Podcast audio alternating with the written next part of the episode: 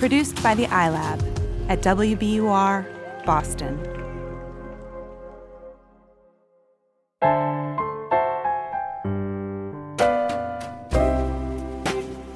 The universe has good news for the lost, lonely, and heartsick.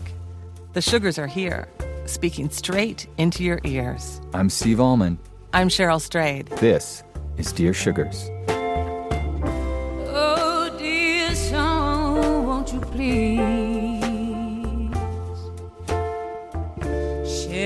Some bittersweet days with me?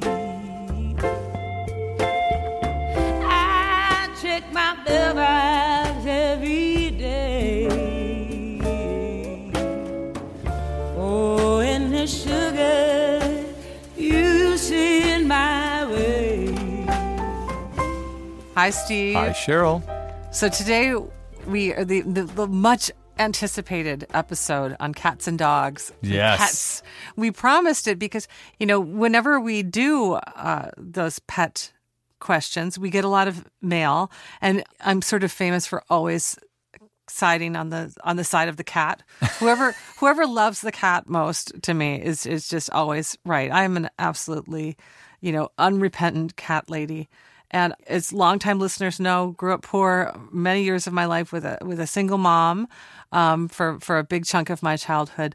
And my house, ever changing as it was, from you know my mom and dad being married to my mom being the single mother to my mom being with my stepfather, the one thread was that we always had animals. And the reason we always had animals is because my mother was the person who took in every animal that she came upon. Any animal that needed help or veterinary care or love ended up living with us. And it was really a great gift of my life for a couple of reasons. One, the love that animals bring into your life, the adventure, you know, the, the funny things that happen.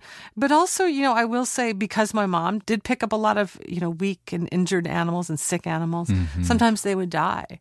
And from a very young age, I was um, seeing this, witnessing that passage too. So I feel like I learned a lot through animals. And when my mom was dying, you know, she she got cancer and there were those few days before she died that she was not in her right mind or or at least not part of I would say the rational world. She was having uh, de- deliriums and delusions and the thing that she was absolutely sure of in her final days is that the room was packed full of her f- former pets. Oh. So she would do things like say, You can't sit on the bed, Cheryl, because Miko is there or Max is there. You know, she was naming, and these are the names of cats and dogs and also horses. She thought her old horse was in the room with her. Mm-hmm. And she imagined they were there. And I cannot even begin to tell you how profoundly comforting that was to me mm-hmm. because her best friends were her pets, for sure. Mm. I mean, my mother had deeper bonds really with her animals than she did with her human friends. And my mother believed that those animals she loved who had passed before her were there to help guide her out of this world. And that was a a very powerful thing for me. It still is when I think about it. I think if if I'll be so lucky to have those friends there with me in spirit when I die. And so, you know, I love my cats. I love my dogs. I love my pets. And we're going to talk all about uh, that sort of love today and also the complexity and the conflict that having pets can bring about. I'll tell you, uh, the scene in Wild that I, you know, still remember giving me shivers is, is having to put that, that horse down and the violence of that scene and, and it's just wrenching and it it put me in mind of what we really want to get at, which is that animals, pets, and in the wild, they have a psychic weight in our lives that people trivialize. Your mother's experience, where she conjured that ark full of animals who would see her to the other side, that's not trivial. They occupy a deep place within us. They're in our literature. Where are you going with that axe, Papa? That's the mm-hmm. beginning of Charlotte's Web, Old Yeller, where the red fern grows.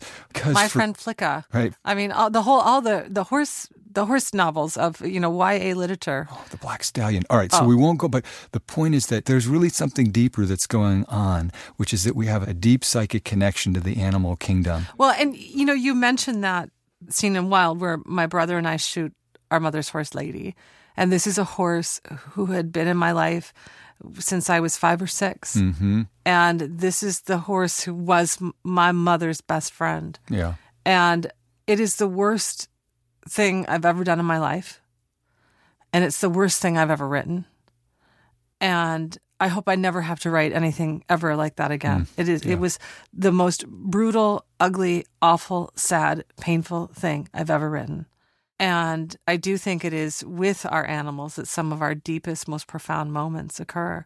I mean, I certainly know a lot of people who are like my mom, who they would prefer to be in the company of a cat or a dog or a horse or a goat than in any old person any day of the week.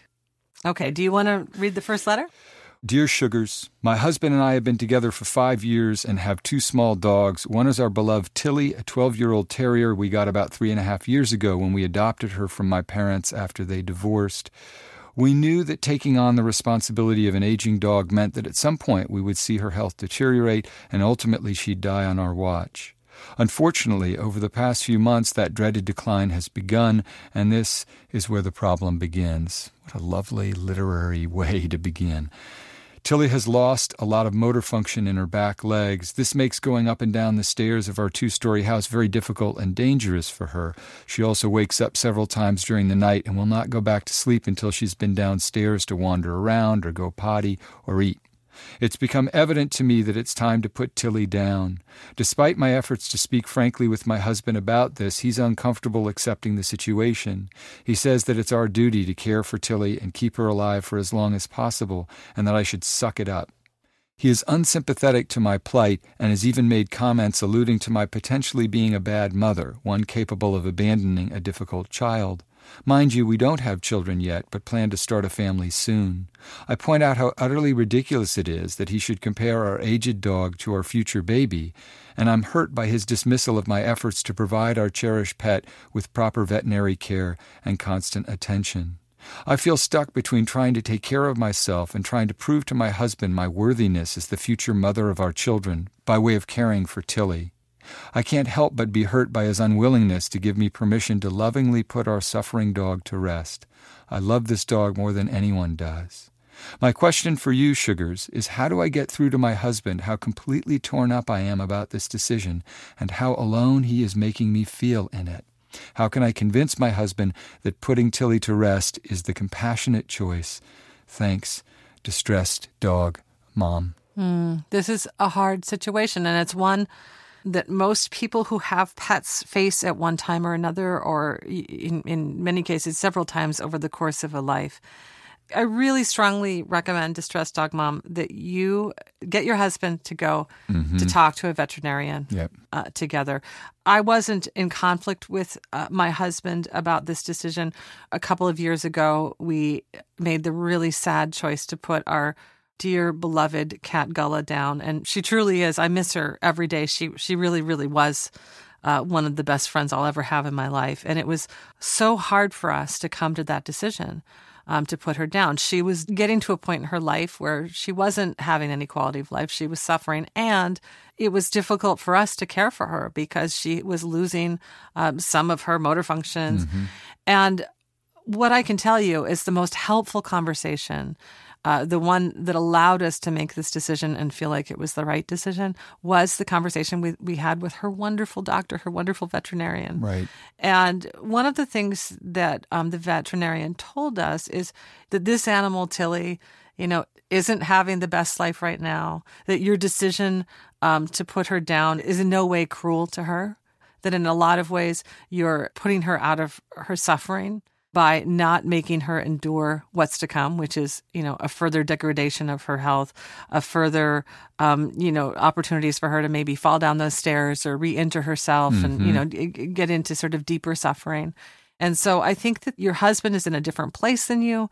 He is still kind of thinking like, listen, we've got to we've got to do this for Tilly. And what I want to say is a lot of times when people keep animals alive, animals who are suffering or animals who are aged, they're doing it for themselves. Your husband isn't ready to accept the fact that she's ready to die. And I think a veterinarian can really help you, um, you know, sort of guide him down that path. Yeah. What's I think that's just right. I, I think what's fascinating about the letter and, and somewhat unsettling, distressed dog mom, is that the pet in this case is being used as a proxy mm-hmm. for real human problems. I'm especially disturbed by the line about your your husband uh, alluding to you potentially being a bad mother who would uh, potentially abandon a difficult child. That's quite a guilt trip. Exactly. I, I think that your husband is acting out of his own sorrow and fear about this, but it's also kind of mean what he said. And I think that you you absolutely need to reckon with that as a couple. Of course, you're not abandoning Tilly by deciding to to put her down, and you wouldn't abandon a child in need. I think that those things are, are very clear, and so I'm hoping you can um, you know help your husband uh, see that very soon. Okay, next letter. Dear Sugars, my husband and I have been married for five years, although we've known each other for more than 17. We adopted our cat when I graduated from college, and soon after that, we got engaged. Getting a cat was a shared decision, though I wanted one more than him, and he eventually agreed. At the time, I was working two jobs since we were so broke, and my soon to be husband was studying for the GREs and applying for graduate school.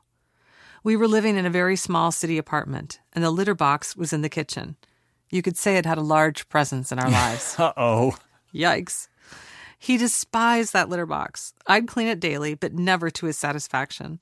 After months of listening to him complain about how much of a problem the litter box was, I gave up and tasked him with the job. In my opinion, since he was home more than me and always unhappy about the litter box, then he should be the one to clean it as often as he needed in order for him to be able to relax.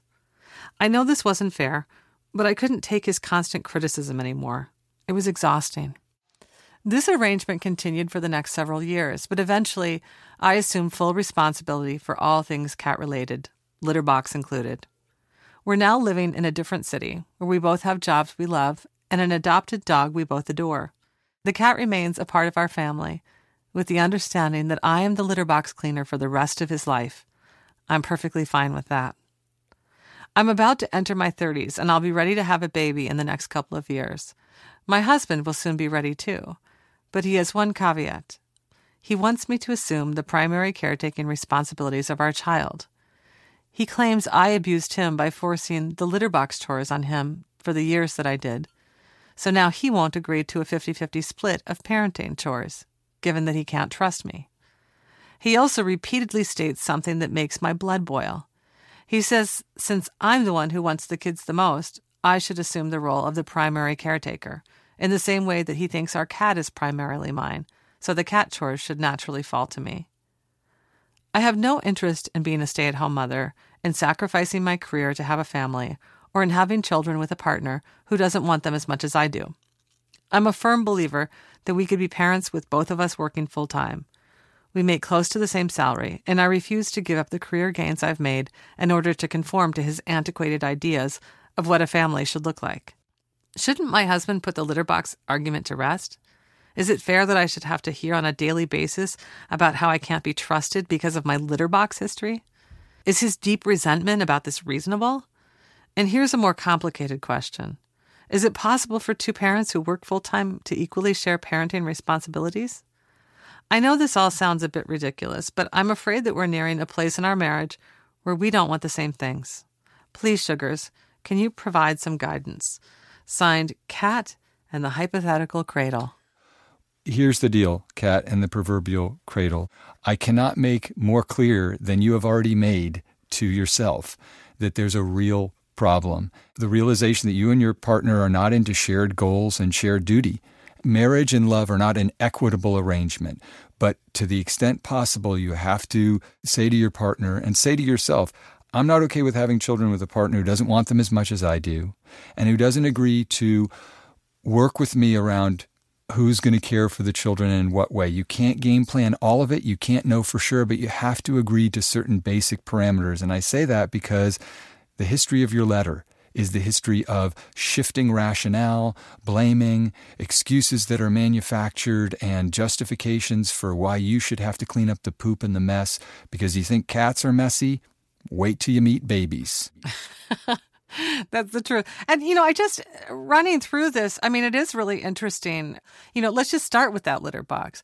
You know, I get it that he's like, listen, this is, uh, you wanted it more, you deal with it. But it's just not really the way it works when you're two reasonable adults who love each other. It's not just the way it, it works when you live together. You're part of the same team, you help each other out. You know, what happens over a long relationship, as you probably know, you've been married five years, is, you know, there really is this kind of ebb and flow of you do this, I'll do that. You know, some months I'm doing more on the domestic kid front than my husband. The other months it's the reverse. You know, and if you can't even do this with a cat, you're in real trouble with the kids. And especially when you have a partner who's going into it saying, I won't agree to 50 50. And uh, I can't even begin to tell you how terrified I am for you, contemplating the notion of having a baby with somebody who's explicitly telling you, I don't care about your career. I don't care about your wishes. I don't care that I'm the father of these kids. I'm not going to do my part. I'm not going to be there as an equal team member. It's your job because you want those kids. I really, really, really don't think that's a good plan. I think the message got through. Okay, next letter. Dear Sugars, my partner and I have been together for almost five years. We have a wonderful connection. One of the many things we had in common is a love of simple living and animal rescue. We both bought a dog into the relationship and found the merger of our canine homes a joyous one. We then started adopting special needs and geriatric dogs. We're sort of a doggy hospice. About a year ago, we purchased a small property with five acres in pursuit of continuing this work, which is near to our hearts. Since then, we have adopted more animals in need. We now have five dogs, a pregnant cat who gave birth to four kittens, two unwanted goats, and a pair of pigs who were bound for slaughter. Taking care of these animals was a dream for both of us until my partner took a much more demanding position at work. Now I find myself in the position of being totally overwhelmed with the animals and our home. I also have a demanding job at which I work more than 50 hours per week, and many days I spend almost all of my free time just trying to keep our animals fed, attended to, and loved. Added to that is the maintenance of the house and land. It's a real struggle. I don't want to imply my partner doesn't contribute. My partner does. But I've started to feel like we're going underwater and cannot keep up. I also can't bear the thought of giving up any of our animals, all of which deserve a safe and loving home they previously lacked. We both feel strongly about honoring our commitments to these rescues and are very attached. Plus, in a rural area like that in which we live, rehoming them would be almost impossible. Still, I find us being in constant turmoil about the demands at home, and it's taking a toll on our emotional well being.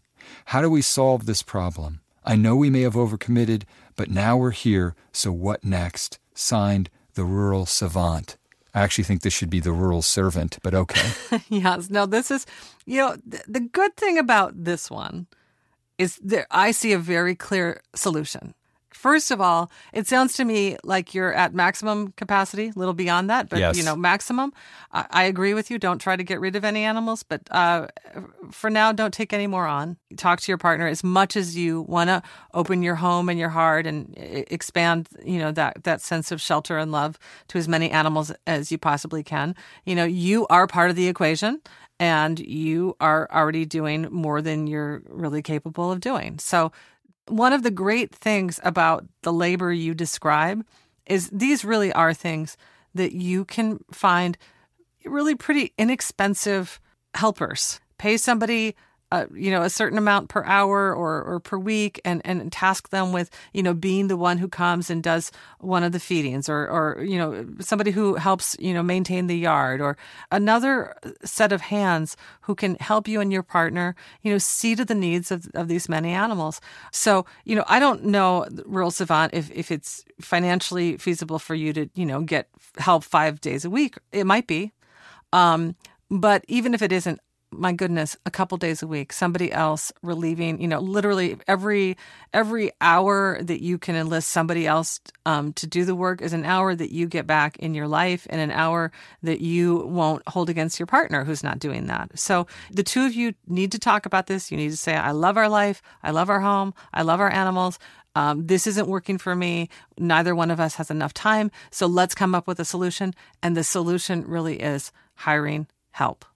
I love and applaud your compassion for these animals and the care that you give them.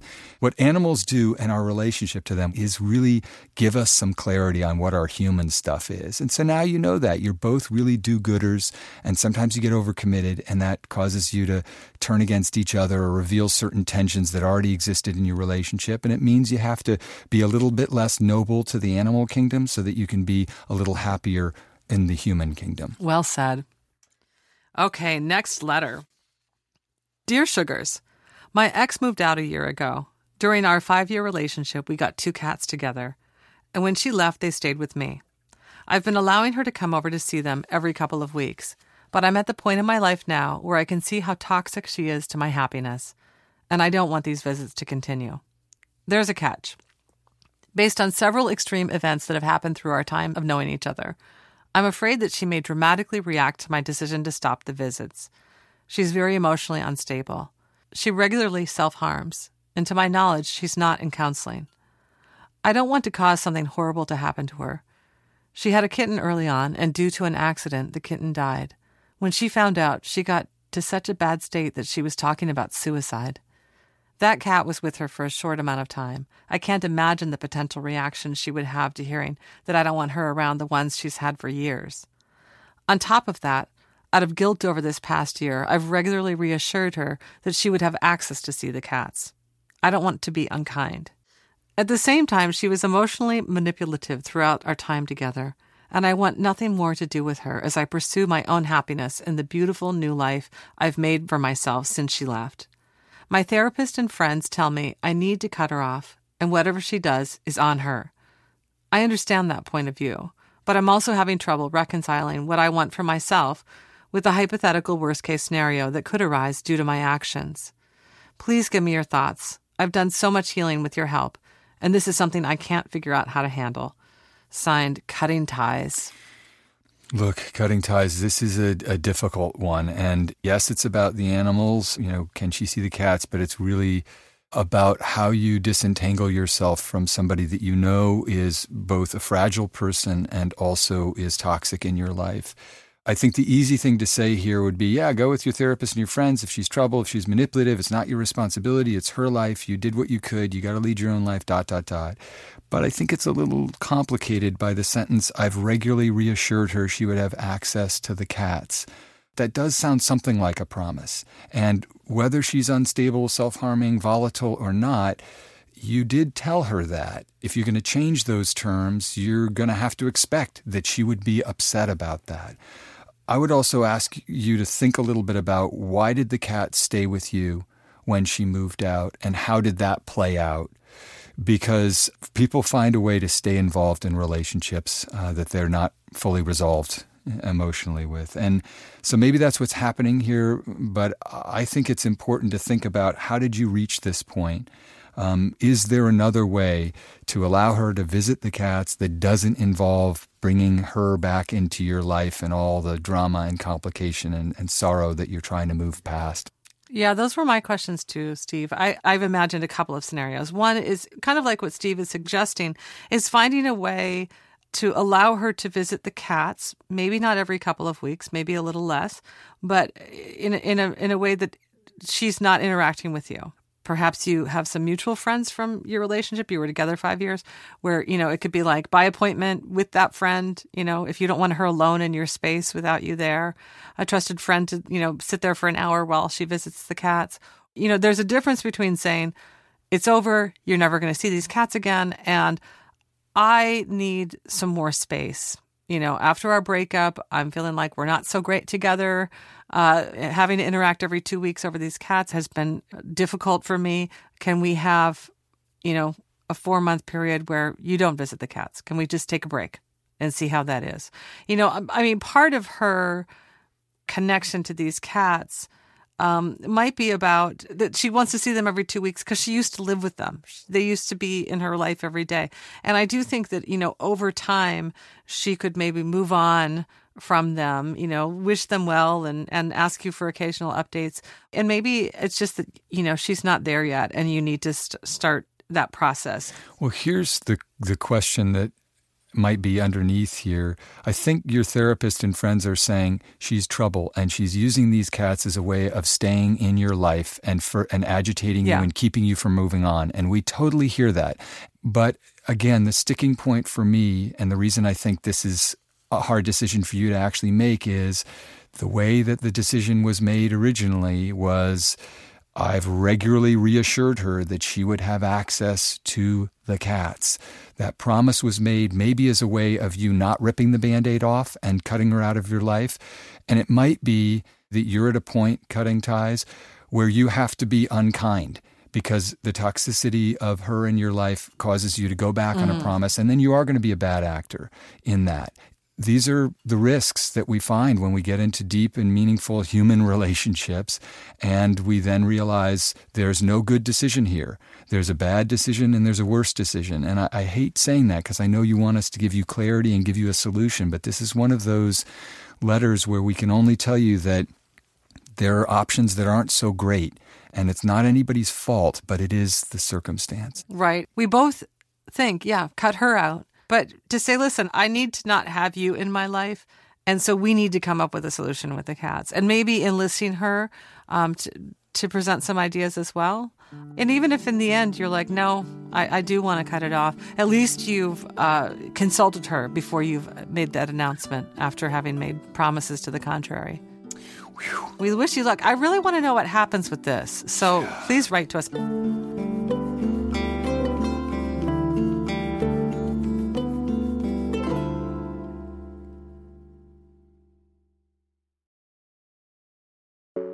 Support for Dear Sugars comes from BetterHelp. If you had an extra hour in the day, how would you use it? BetterHelp Online Therapy can help you figure out what's most important to you so you can prioritize it.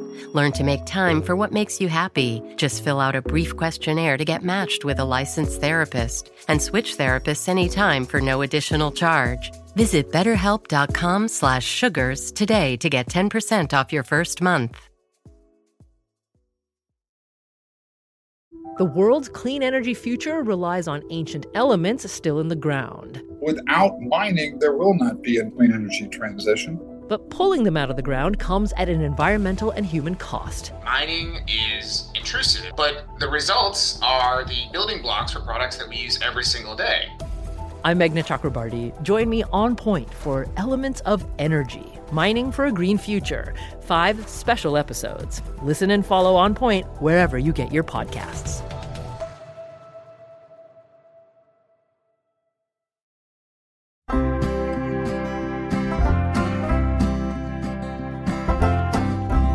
We are back, and we're going to actually call one of our favorite animal lovers, um, the wonderful Julie Barton, who is just a, a beautiful writer and a beautiful human.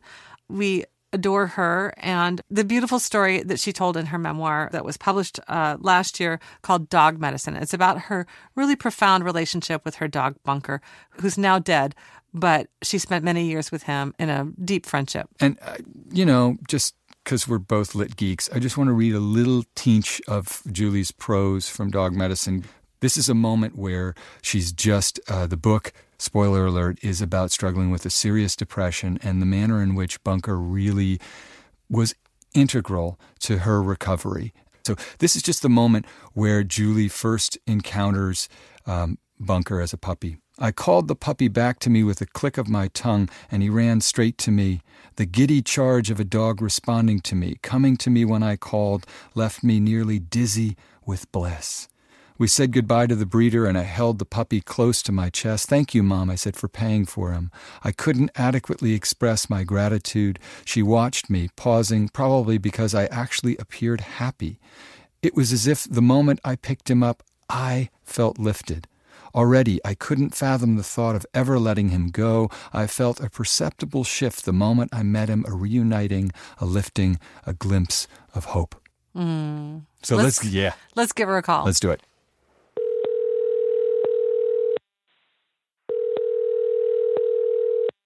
Hello.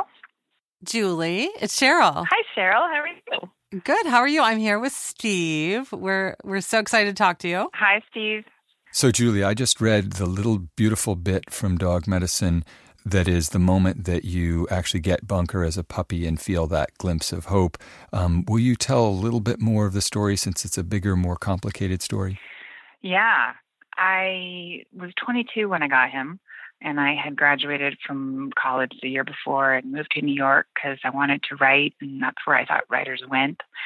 And things went from not great to really bad, and I didn't know what was happening at that point. It was 1996, and depression was not something that people really talked about then the way they do now. Mm-hmm. Um, but I had a massive depressive breakdown and just I mean I was suicidal absolutely but I I finally just gave up in my apartment. I was lying on my apartment floor just saying I can't do this. I can't I can't do this anymore. And my mom, I called my mom and I said, "Mom, something happened." And she said, "Stay where you are. I'll be there in 9 hours. I'm coming to take you home to Ohio." And she did. And I went home and that was fine and good but you know i felt like a real failure i really just thought well i can't even survive in the adult world what what chances do i have mm. um, of making it any further i did take medication and i had therapists and psychiatrists and nothing really helped i just felt very hopeless until the moment i met this dog who walked up to me sat down at my feet and looked at me like he's like there you are mm. I've been mm. waiting for you. Come on, take me, take me home. We're going to do this together. And, and, you know, at that point I thought, well, yeah, there I go again. I'm, I'm totally off my rocker, not well, you know, anthropomorphizing this dog. But I got in the car to go home and the thoughts come, you know, what a dumb idea. Why did I ever do this? I don't have a job. I don't know where I'm going to live. Why am I getting a, a dog? This is such a big responsibility. And then I put my hands on him and the simple act of touching him and, and feeling him literally brought me back to earth. And my thoughts just kind of, you know, they became less urgent. They became less um, ca- catastrophic. Mm-hmm. And I thought, you know, with this guy, maybe I could be okay. Mm, yeah. That's beautiful. Obviously, our listeners have to read the whole book for the full story. But what do you think happened between you and Bunker that gave you that sort of way out of the hole that depression was and, and can be? I think there were many reasons. One of the major ones was that he was not human. I didn't trust people. Um, I felt like anybody could turn around and really hurt me, just gouge me with words or worse, you know, and I just didn't feel safe with people. And I also felt like, you know, when I would interact with somebody, you know, my brain um, was a really destructive machine in terms of, well, they said that because they think you're dumb, or they said that because they don't like you, or they said that because they actually just really want you to leave. You know, all of those things that went on in my mind with a person never happened with my dog. My hmm. dog hmm. was so happy to see me. It was so genuine. I knew his every nuance. I knew what a lift of one ear meant, you know, and we were so deeply connected that, you know, on a bad day when, you know, I couldn't really keep hold of my thoughts and I get home, I, I would go, at least I have that to go home to. And I'm going to go home and it's going to be fantastic. And I would go home every day from work. I would take off my shoes. I would put on my tennis shoes and he knew he'd grab the leash and we'd go out and we'd walk. And it was, the most healing relationship of my entire life. And another part of it was that he didn't have words.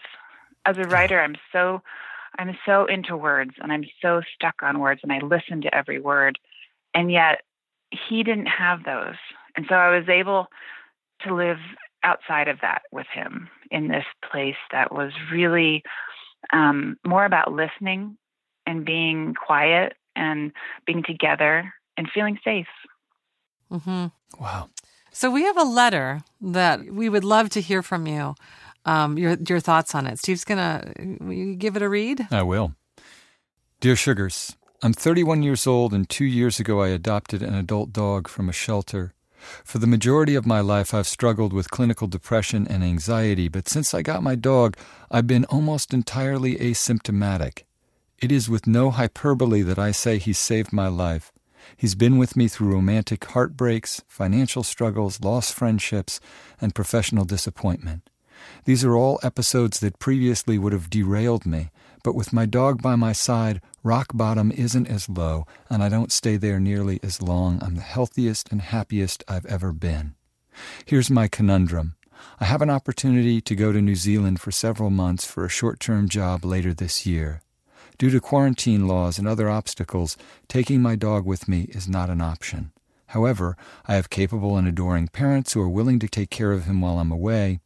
At this point, they're even looking forward to it and would be disappointed if I didn't go through with the trip. My dog has no separation anxiety or other issues that would cause him distress if I left. In fact, he'd probably be happier since my parents are retired and could spend more time with him than I currently do. There is no logistical or financial reason why I could not go. Sounds like a no brainer, right? But when it comes right down to booking a flight and committing to leaving, I simply cannot do it. The thought of something happening to him while I'm away triggers that old anxiety, and I worry that if I go, I will become a despondent mess. I can't imagine not being with him for so long. Thinking about it brings me to tears. It's worth mentioning that I spent most of my 20s traveling the world on my own, working in various countries and backpacking for months at a time. Travel is a part of my identity, and I'm beginning to feel antsy about not having been on a trip in two years. How do I reconcile the pain of leaving my dog behind for something that otherwise is a great once in a lifetime opportunity?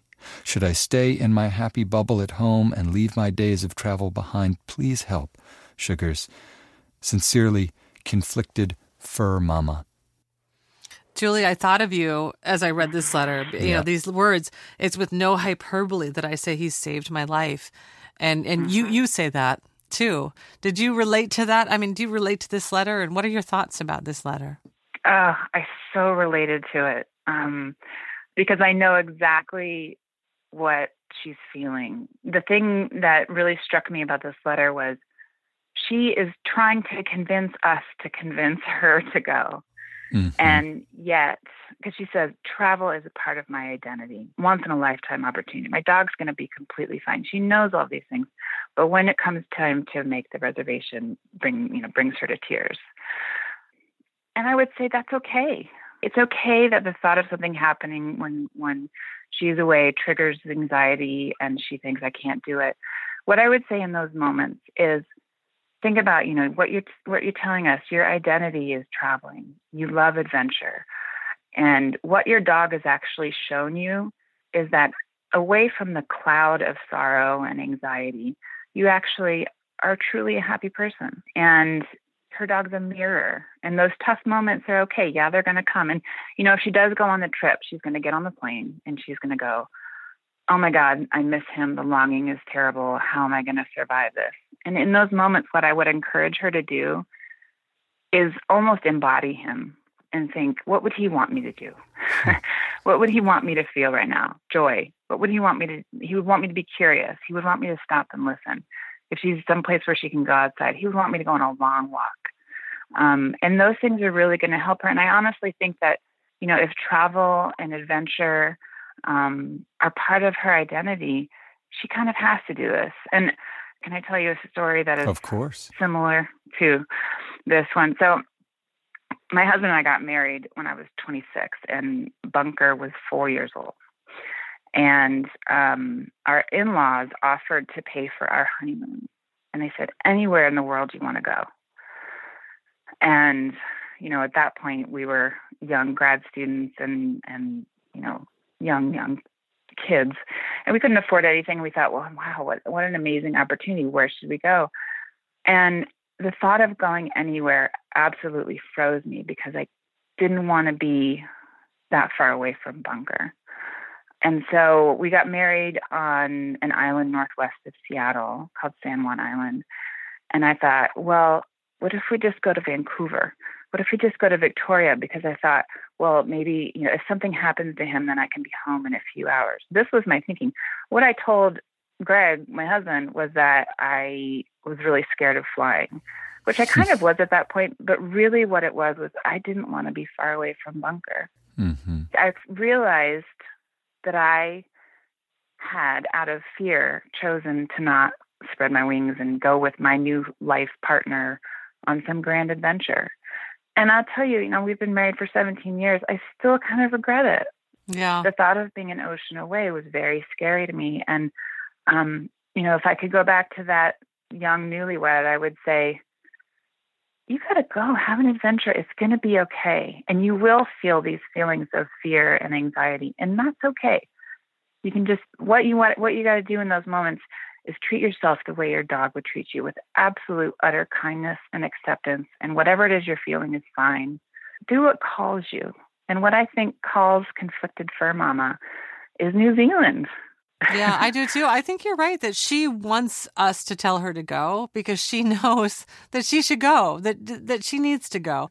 And you know, fur mama, you can you're coming home you know, and you'll be back with your dog, and everything will go back uh, to the way it was. But you'll yeah. you'll be somebody who got to go have an adventure while your friends stayed home and had a little vacation with the grandparents, you know. And I think that that's something to remember. That part of what you learn from this relationship is that you're strong enough to go off on your own. You don't need to use this relationship as a crutch, but rather as, you know, one of the many good things in your life that supports you in your independence.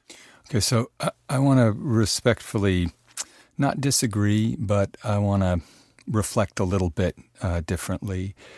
I don't think the conflicted fur mama that you should feel like you need to go, that you need to prove something by taking this opportunity. Mm. And I think that Julie speaks very eloquently about this idea of how do other people see me and how do I then start to see myself. I think it would be great if you decide, in the face of real fear about losing that mirror, uh, that you're going to do it anyway because you want to do it. But it also is true that you've struggled with clinical depression and anxiety for the majority of your life, and that you've also spent a lot of that time traveling. And that, in some sense, I don't know this for sure, but I'm speculating that the travel and that sort of adventurism and that idea of yourself might have been, in a way, kind of a version of the dog, a way of dealing with the symptoms of anxiety and depression that really were always there the whole time and were kind of underlying. And now you've created this scenario in your mind where everything's at stake. And you either choose to be a terrible, cowardly person who's dependent on this dog who doesn't take this amazing once in a lifetime opportunity, which, by the way, that phrase is a setup. There are no once in a lifetime opportunities, they're just a series of different opportunities. But who puts onto this decision the, a, a kind of identity pressure that I think is symptomatic of the kind of pressure that leads to depressive thoughts and anxiety. It would be great if you want to take this trip. And if you decide to do that and do everything that, that Cheryl and, and Julie have wisely counseled you do, but it would also be okay if you decided at this moment in your life that you don't want to take that trip and you would suffer some regret, but you would also say, you know what, I need a home base and this this relationship is sustaining for me and if I'm crying and weeping enough then I know that I'm not quite ready to, to make that trip. Mm-hmm. And it would also be okay if you went on the trip and you discovered after a week or two that you're missing your mirror and it's bumming you out and the symptoms are coming back. And you don't need to be a world traveler. You don't need to prove to the world that you're this strong. Mm-hmm. Uh, you know, I, I want to kind of say that it's okay to take pressure off of yourself around a decision like this. And to Julie, hey, you live with those regrets, but you know, that is 2020 hindsight. We always are doing this in our mm-hmm. life. And another way I would say it is at that moment, as a 26 year old, having gone through a debilitating depression for which this animal and the compassion and courage that that animal relationship summoned within you was able to really make you feel alive again in the world and allow you to get married and enjoy the joy of that relationship.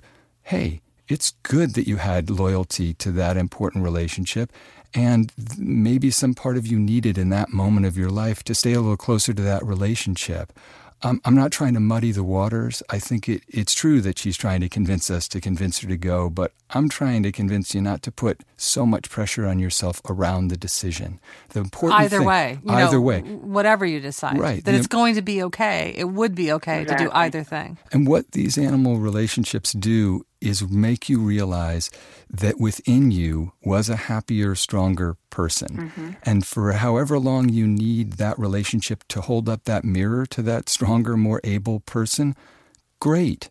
And at a certain point, organically, you might be afforded an opportunity in a year or two where you say, Yeah, I think I can make this decision without bursting into tears or breaking down because I'm thinking about situations in my life where I had that kind of powerful reaction. And it's fine to talk about overcoming it, but it's also fine to listen to a reaction that's that extreme. I'm so glad you said that, Steve. That's fantastic. I agree. I think that whatever she decides, you know, there are going to be pros and cons to both. I can tell you, speaking from, you know, if I was 31 and that, you know, I still had bunk, I don't know that I would go because I'm not much of a traveler. but, you know, based on her letter, it just felt like she was trying to figure out how to go without feeling fear. And that was where I wanted to say to her, it's okay to feel a little bit of fear. Yes. And, and when she says that travel is part of my identity, I don't want her to deny that because of depression.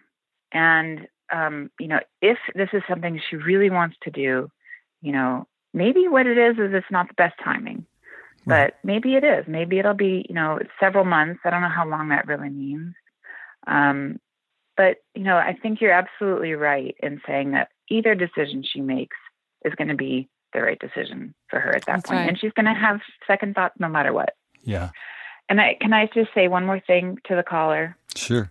To the letter writer, yeah. I'm sorry, to the letter writer. Yes, I lost Bunker in 2007. It's been 10 years, and I'm still trying to map out and figure out what that relationship was all about. And the more I look at it, the more I see that he was showing me what I was capable of in terms of joy. And I would just remind her to, to think of that when she's, if she goes and she feels this longing for him, that it's okay and that she's going to go home, but also that she's capable of having a fantastic time and not letting the things that, you know, normally would really sideline her um, get her down. And also of kindness towards herself. Mm-hmm. You know, dogs treat us with such incredible kindness and remind her to treat herself that way when she's Yeah. feeling those moments. You know, let, Mhm. treat yourself like your dog would. Julie, thank you so much. Always a delight to talk to you. Thanks for joining us here on Dear Sugar Radio. Mm-hmm. Thank you guys so very much. Take care. Take care. Bye bye. Thanks, you too. Bye.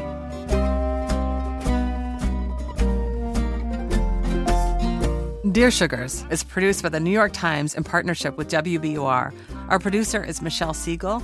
Our executive producer is Lisa Tobin. And our editorial director is Samantha Henig. We record the show at Talkback Sound and Visual in Portland, Oregon. Our engineer is Josh Millman. Our theme song is by Liz Weiss, and other music is by the Portland band called Wonderly. Find us at nytimes.com slash Dear Sugars. And please, we beg of you, send us your letters at dearsugars at nytimes.com. That's Dear Sugars, plural, at nytimes.com.